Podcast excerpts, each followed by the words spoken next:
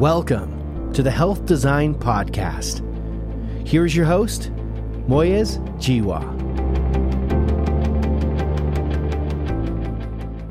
At the age of 24, Orion Falvey took on the challenge of not only providing a healthcare service, but a healthcare service in a rural and remote area. Here to tell us all that he learned from that experience is Orion Falvey. Orion, I'm delighted to have the opportunity to spend time with you. When we were introduced by our mutual friend Gabe Charbonneau, I was taken aback at your youth, given that you have such a big interest in organizing healthcare. And so I felt I was compelled to have this conversation with you. But before we go into the journey, tell us a little bit about you back in the day, back when you were at business school, what were your hopes and dreams then? I'd like to go back a little bit further to my upbringing, which I feel very fortunate by how I was raised and the role models that my parents served for me. I grew up in a small town in Alaska, in southeast Alaska, about 2,000 people, and my dad is a commercial fisherman and a boat builder, and my mom is a music teacher and a massage therapist.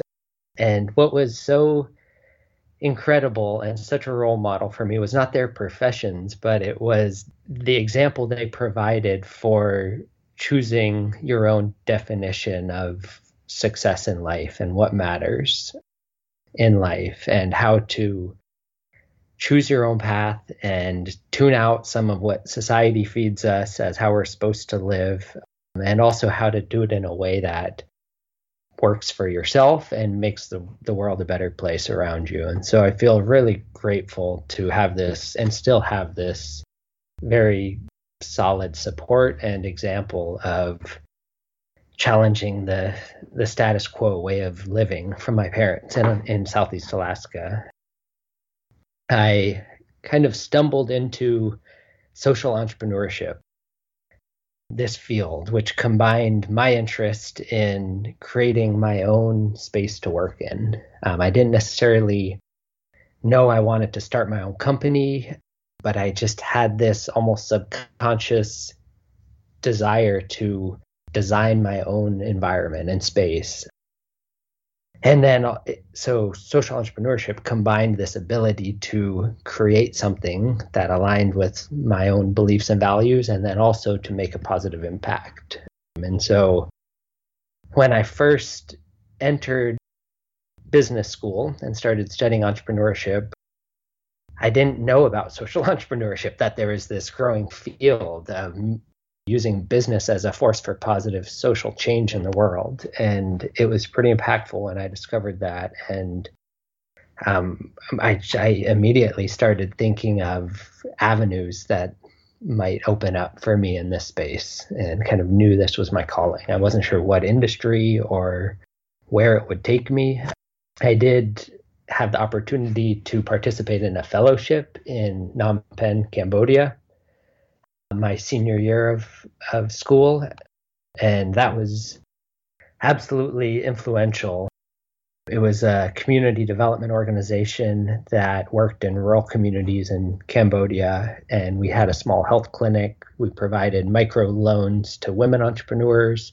And we had a rice bank that loaned rice to families if they had a poor yield um, that they could then pay back. And it was just all about pragmatic kind of community driven, small scale, local ways to support some really complex challenges as I discovered as a 21 year old then of you know these systemic issues are I mean they can they can burn you out. But I knew it was I knew it was my calling. And so I got back from this fellowship in Cambodia and returned to Eugene Oregon. And there's the opportunity to create a team and present at Oregon's first ever social business challenge. And Muhammad Yunus, the known as the founder of microfinance and a Nobel Peace Prize winner, someone who in my research of social entrepreneurship. I had read several of his books. He was going to be the keynote speaker in Portland, Oregon. And so that got me excited. And I responded to this email prompt of, hey, University of Oregon students, let's get a team together and present at the social business challenge with the prompt of coming up with a scalable model that solves a local problem. Me and five other students met several times and we brainstormed what kind of local problems, challenges we wanted to focus on for this business challenge contest. And we are we had a professor that helped guide us and he was a professor who had just started some social business courses at the University of Oregon and his advice to us was go for something big. And you know this is this is a couple months of time. See where it takes you but go for something big. And because we were thinking about starting a a program to reuse food waste or we, I mean, we were just brainstorming a wide range of social challenges, and, and healthcare came up. And I grew up in a in a rural community in Alaska, and I said, you know, let's focus on perhaps let's look at some data and, and look at where healthcare is needed most. I think it might be rural communities that don't have access to quality care. And so that's what launched what has become Orchid Health which today, eight years later, is a network of four rural health clinics and school based clinics with a team of just over 60 doctors, NPs and PAs, mental health clinicians, community health workers, RNs, MAs, patient support specialists. And I want to share a couple of big lessons learned along this journey. So, uh, going back to your question of how am I where I'm at today? How did I get into this? I'm 32 years old now. So I've been doing this about 10 years. Our clinics have been open for eight years. But so there's a lot of lessons. I mean, I we started a healthcare organization, my co-founder and I, and we weren't clinicians and we weren't experienced entrepreneurs or healthcare administrators. And one thing that has really stuck with Orchid Health through the the experience of founding Orchid was this we were forced to come to terms with the fact that we did not have the answers and we couldn't even act like we had the answers being two 23 year olds starting a healthcare organization. And what we could do every person we hired initially knew more than we knew about what we were trying to do. And that's a core value of our organization today is embracing a learning environment and showing respect and respecting every team member's lived experience, professional experience, education that they bring to the table. And it's created this culture at Orchid from day one of showing respect and really being intentional about hearing team members' voices and designing this together versus a top down, do as I say, command and control type model. I didn't know this at the time that we were I didn't know much about organizational design and hierarchical structures versus self-management structures in organizations. I didn't know much about autonomy versus kind of predict and control planning and governance. These are all things I learned about over the last 10 years that connected with my values and with what we were creating at Orchid. And so I was able to learn and apply some of these principles. One one last thing, I apologize, this is a long initial answer. Over these past eight years, was the realization and the learning that the healthcare work environment is a really difficult work environment what it looks like in practice we were operating a rural health clinic in a very under resourced community with a pretty complex patient base. Um, and I was the front desk team member for a while. I was the clinic manager for a while. And we had, I think we had almost 100% turnover in our first year and a half. And we opened our second rural health clinic in another very under resourced community, and we had, I think, 50% turnover. And so, about three or four years in, I made this pretty intentional decision that we needed to make taking care of our caregivers and our culture our number one priority. And if we want to improve health outcomes, if we want to revolutionize healthcare, create healthy rural communities, it really starts with taking care of our caregivers and our clinicians. And so we created this model. We knew about the quadruple aim, which the triple aim came from the Institute for Healthcare Improvement and Don Berwick physician published a, a paper that called out we need a fourth aim, which is taking care of our clinicians. And we decided after our experience of what it looks like to work in healthcare and how stressful of an environment it is, we decided the order of those aims matters. And so we created this four pillar framework with our pillar one being taking care of our caregivers and it's employee happiness and well being. And we created a framework that all of our team members could understand and get behind. And we asked our team to hold leadership accountable. And it was really this belief of if we want to carry out our vision of healthy rural communities, healthcare revolutionized, and our mission of advancing a new model for community health to thrive, we need to first start with creating a healthy work environment. That will then give us the best chance to accomplish our second pillar, which is trusting patient relationships. If we're building trusting relationships with our patients and our communities, then we have the opportunity to improve health outcomes, which is our third pillar. But we can't just jump straight to we want to launch a new program to keep people out of the ED or better manage patients with diabetes health outcomes if we're not building trusting relationships or taking care of the people that are tasked with showing up for these people and then our fourth pillar is financial sustainability. And we feel like if we can align organizational and system forces and be successful in those first three pillars, then financial sustainability will happen. You know, we're ahead of the game with where healthcare is going based on our research. You are listening to the Health Design Podcast with your host, Moyez Jiwa. I see the challenge very clearly in that it cannot be any different from rural healthcare anywhere else in the world, whether that's in the UK where I've worked as a rural doctor, or whether here in Australia in some of the remote outback areas of this country. And I'm going to put them to you, and I'd like some comment on those. The, the clear challenges are the tyranny of distance. So often you're dealing with patients who are many, many miles away from the center of excellence where potentially their problem could be best managed in terms of medical science.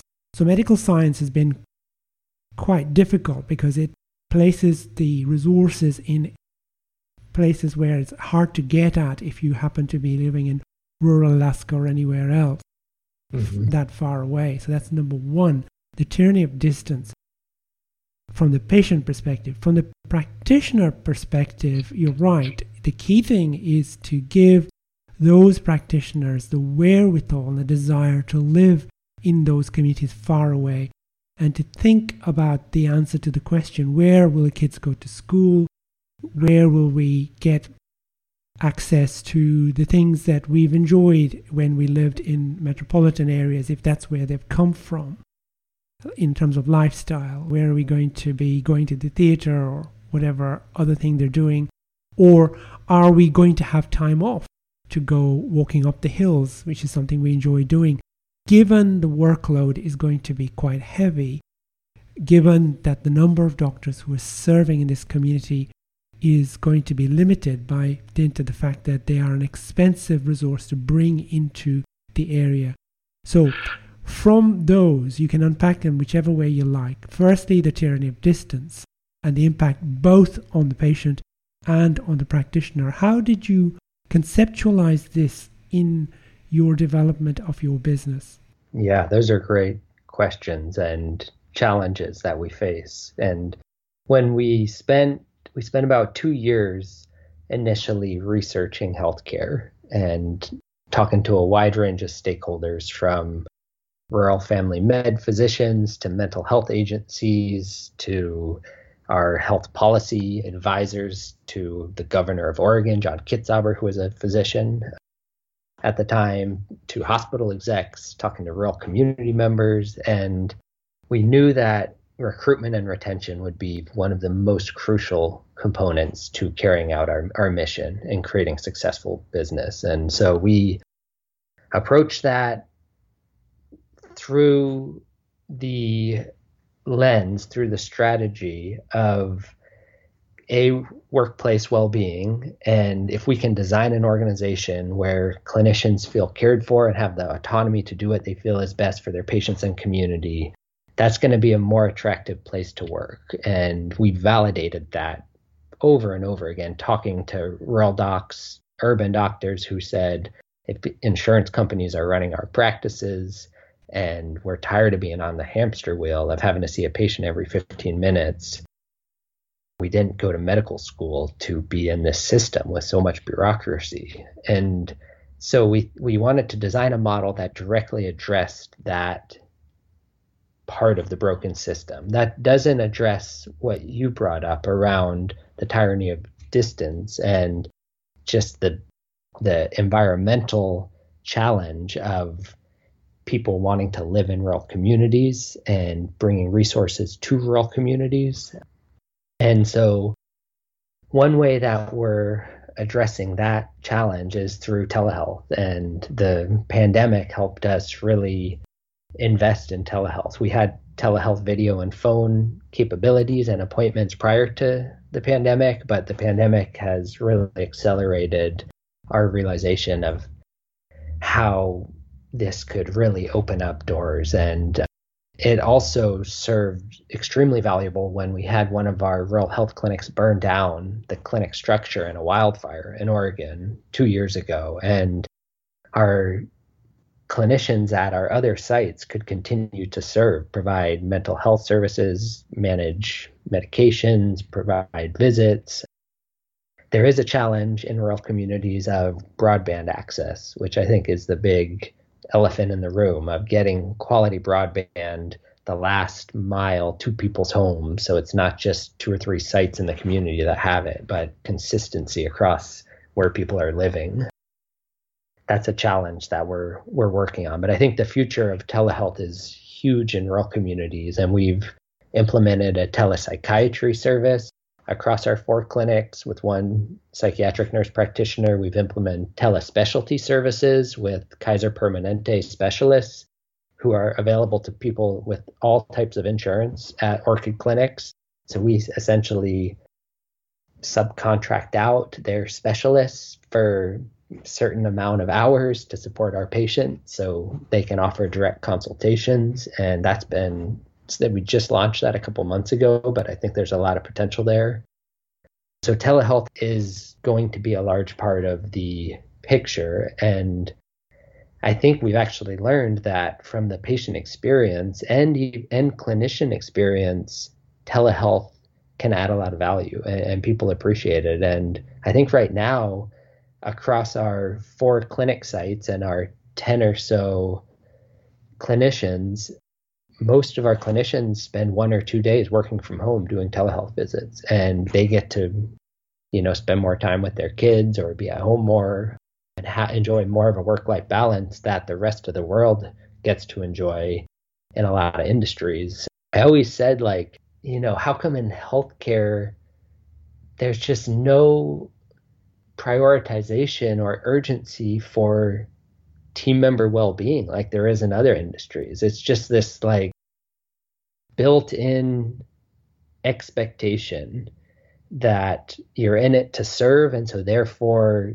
that service needs to always come first. The patients need to always come first. And i truly believe that that's like amazon saying the customers always come first and paying their workers the lowest minimum wage and having terrible conditions and i don't believe in that as the future of business and the world we want to live in. And I think in healthcare, it's very different and with different intentions, but we've actually maybe fallen into a, a similar mindset that hasn't been healthy for the the field. And I, I want to at Orchid we talk about this quite a bit of we need to put our, our people first. And I may have strayed away from your question just a tiny bit there. But I think telehealth is a great solution and will be a big part of the, the picture. And then designing an organization and in rural communities, we need to do this even better than other organizations because recruitment and retention is such a challenge. And so, by necessity, it's forced us to create an organization that is really attractive to work at. And we've had a, a really successful time recruiting incredible clinicians, physicians, and nurse practitioners and PAs to Orchid, especially recently as we've gained more clarity in who we are and our four pillar framework and how we operationalize that in practice. The Journal of Health Design, fostering collaboration, amplifying the voice of health advocates, growing a network to improve outcomes in healthcare. How did you address the other issue around the needs of those clinicians in terms of their families? Are we saying that the education of their children would be by telehealth so they could stay in the communities longer? What about the idea that they may actually want to be physically somewhere different at some time in order to enjoy all that life has to offer? How did you address that? I would be honest and say we haven't figured that out. I think we've committed to changing the narrative around rural communities from a risk based perspective to a strengths based one, from rural community health and the people in rural communities to what it means to live and raise a family in, in rural communities. I, I was saying I grew up in a small town and my family liked the value that brought to them. And for a while, until maybe five years ago, I especially as a kid, I wished I lived in Seattle or San Francisco or something, you know, was so ready to get out of the small town. But now I really appreciate what it meant to grow up in a rural community. And the connection to nature and the outdoors and the more busy the world gets. And I think people are realizing, especially with the pandemic, the value of reconnecting with with nature and with a slower pace and with you know health. When we talk about health and well-being i i do think rural communities actually offer a lot of advantages over cities. I live in portland oregon disclaimer a city of about a million people but i i love taking my camper van out to our four rural communities and camping out at the hot springs and hiking and just soaking it in so but there is that challenge of still a lot of people want to be in a in a city. I think that the other big component and challenge for us has been recruiting clinicians to rural communities. Oftentimes, it's not the clinician that has a hard time adjusting, but their family, their partner.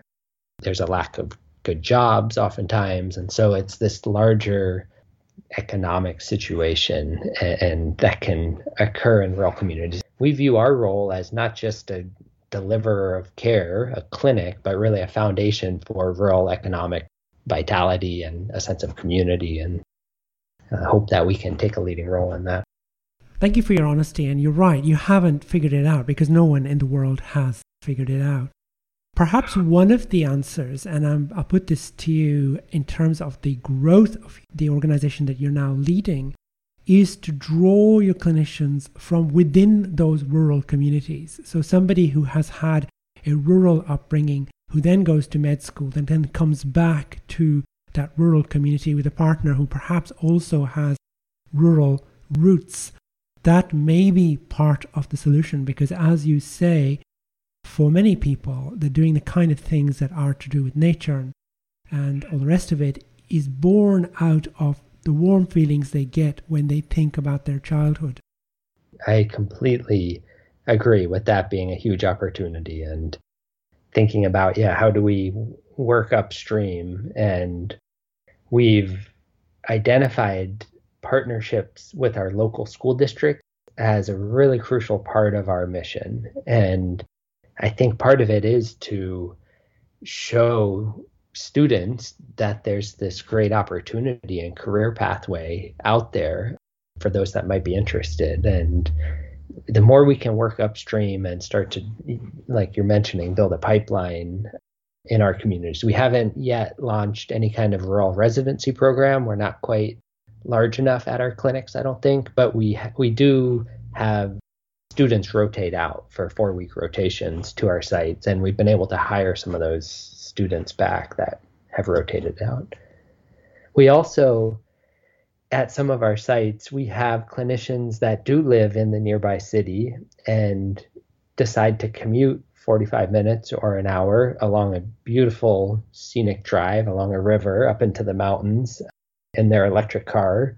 And they get to decompress from the day on their way home. And uh, they've chosen that due to the work environment and the the type of organization that Orchid has become and the priority on relationships and caregiver well-being. And our clinicians at Orchid so we've developed this model to really try to challenge the status quo. And, and it starts from a shifting from this control focused ethos of bureaucracy and hierarchy and centralizing everything and command and control to trust and autonomy and empowering local teams and really this belief of administration as a service that can be pulled in versus administration on top of the clinicians power over and so we've removed quite a bit of the power over built-in hierarchy with our backend admin teams, and they're really viewed as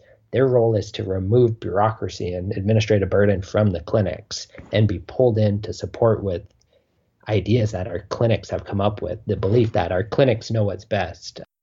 There's a bank in Sweden that came up with this term and said our branches are our company. They know what's best. That's how we deliver value. It's how we carry out our mission. And in healthcare, I think we've gotten away from that with these this trend towards mergers and acquisitions and getting larger and larger. I think we need to move away from that and future of health is local and independent, kind of like going back to the old days, but with the support of modern medicine and, and technology and population health tools and data capabilities, but kind of going back to that relationship. And so when we've designed our model from control focus to a people positive operating system from bureaucracy and tons of quantitative metrics, mostly focused on profits, to a very small number of metrics based on those four pillars, starting with how are we doing? How are our people doing? That's what we look at as the dashboard in our car. Like uh, we think about our metrics as you're driving down the highway and you look at the dashboard. If a light comes on, it needs some attention. Fill gas, change the oil. If pillar one is in the red or yellow with our company health dashboard, we need to give that some attention. If our patients, we get about a thousand patients tell us how we're doing every year. If they're saying that they're not feeling respected or trust or that we're taking the time to listen to what matters to them, we need to give some attention there. And so we've developed a smaller number of metrics. The same, and then our clinics look at the same metrics as our executive team. Um, and then I think localized to build relationship versus centralized to increase efficiency. And so we have 60 minute new patient visits and 30 minute follow up visits. And our clinicians in an eight hour shift, they can expect to be see patients for about six of those hours.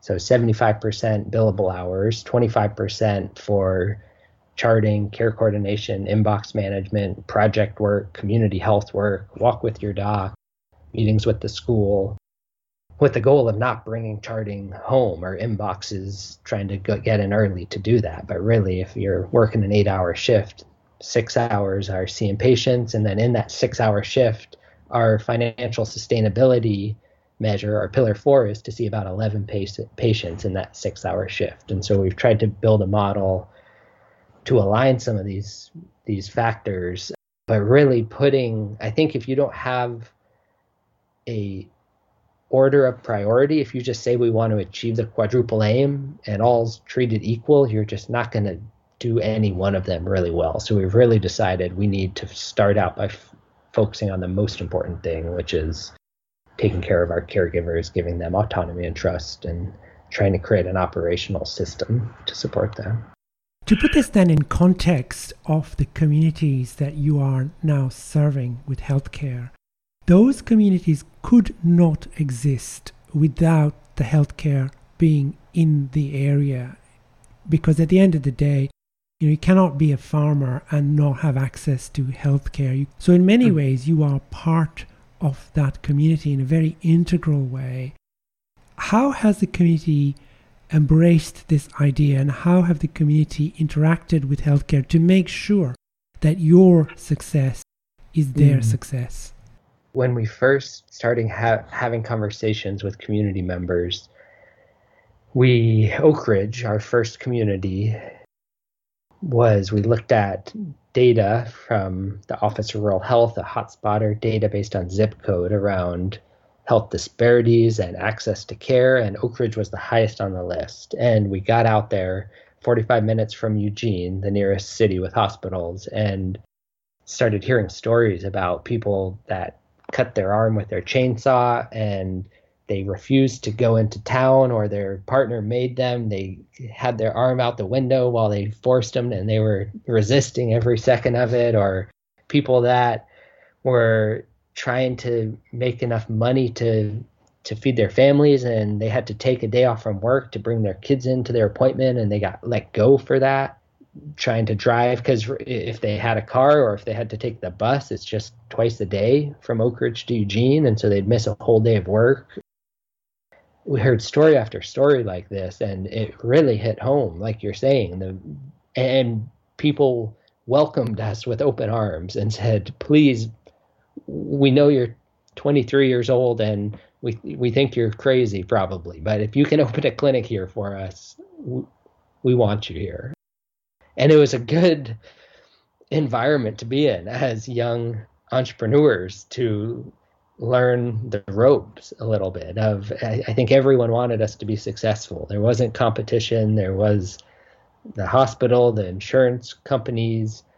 Everyone was kind of behind us of if you guys can make this work. And we were told you're going to have to see 25 visits a day. There's no way you can see 12 visits 11 visits a day and make it financially you can't spend an hour with your patients in the way our billing model works in the united states but we designed a model and we went to our payers and we said, hey, and we looked at data from these rural communities and said, these 3,000 people in Oakridge are going to the ED two to three times the average patient of yours. And that ED utilization, where they're using ED for primary care services, we have data on that. And it's costing you millions of dollars a year, people in Oakridge, to pay for that. And so pay us to keep people out of the ED.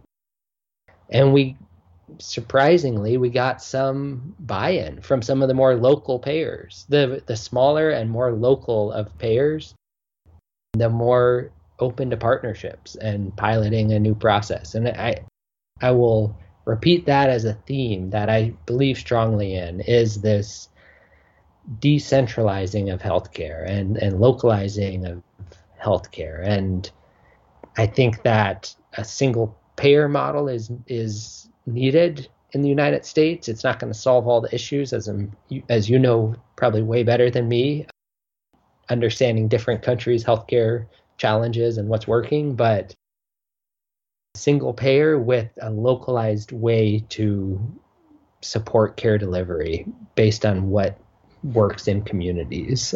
And Oregon's done that a little bit with the coordinated care model for lower income individuals and government workers, and that's about 40% of our community is on Medicaid. And the CCO is this local kind of regional authority that has funding to try to design healthy solutions to this pretty small population that they're responsible for caring for. And that's been, I think that's been a pretty effective model we've appreciated that. I want to feed back to you some of the things that I've been taking notes as we spoke. I think your rural background is a major advantage, no question about it. You get it. You get what it's like to live in a place that has 2,000 people and where you have to make the best of what's around you. In fact, enjoy hmm. what's all around you. So that's the first thing. Second thing I think is your age. Clearly, you've used your age as an advantage where others might say it's a disadvantage because of the you don't have the experience, but you have this commitment and energy to learning. And I think that's what has made a huge difference. I think your focus on the well being of the carers, those who serve in those communities, is laudable and is not done well in many, many other parts of the world where they're now reaping the disadvantages of not having that focus because people don't stay where they are not welcomed and where they don't feel a part of it. Your focus on entrepreneurship uh, and the energy you bring to that and the can do culture, I think, is what makes this a remarkable story. And as I was, as you were speaking, I was thinking, well, if they can do it in this way in rural areas, they can do it anywhere. And that is the start of the solution to the healthcare crisis, not only in the US, but around the world. Congratulations on all that you've achieved. It's been a delight bringing your story and your passion to our listeners, and I hope we'll have another conversation very soon. It's been a pleasure to meet you, Moyez, and thank you for this opportunity. And I'm excited to get get this message out there, and I'm very open to hearing from from people that want to look inside the hood of Orchid Health. Anything we're doing, we're we're happy to share and hope to influence the system. So. The Health Design Podcast, serving patient and physician advocates.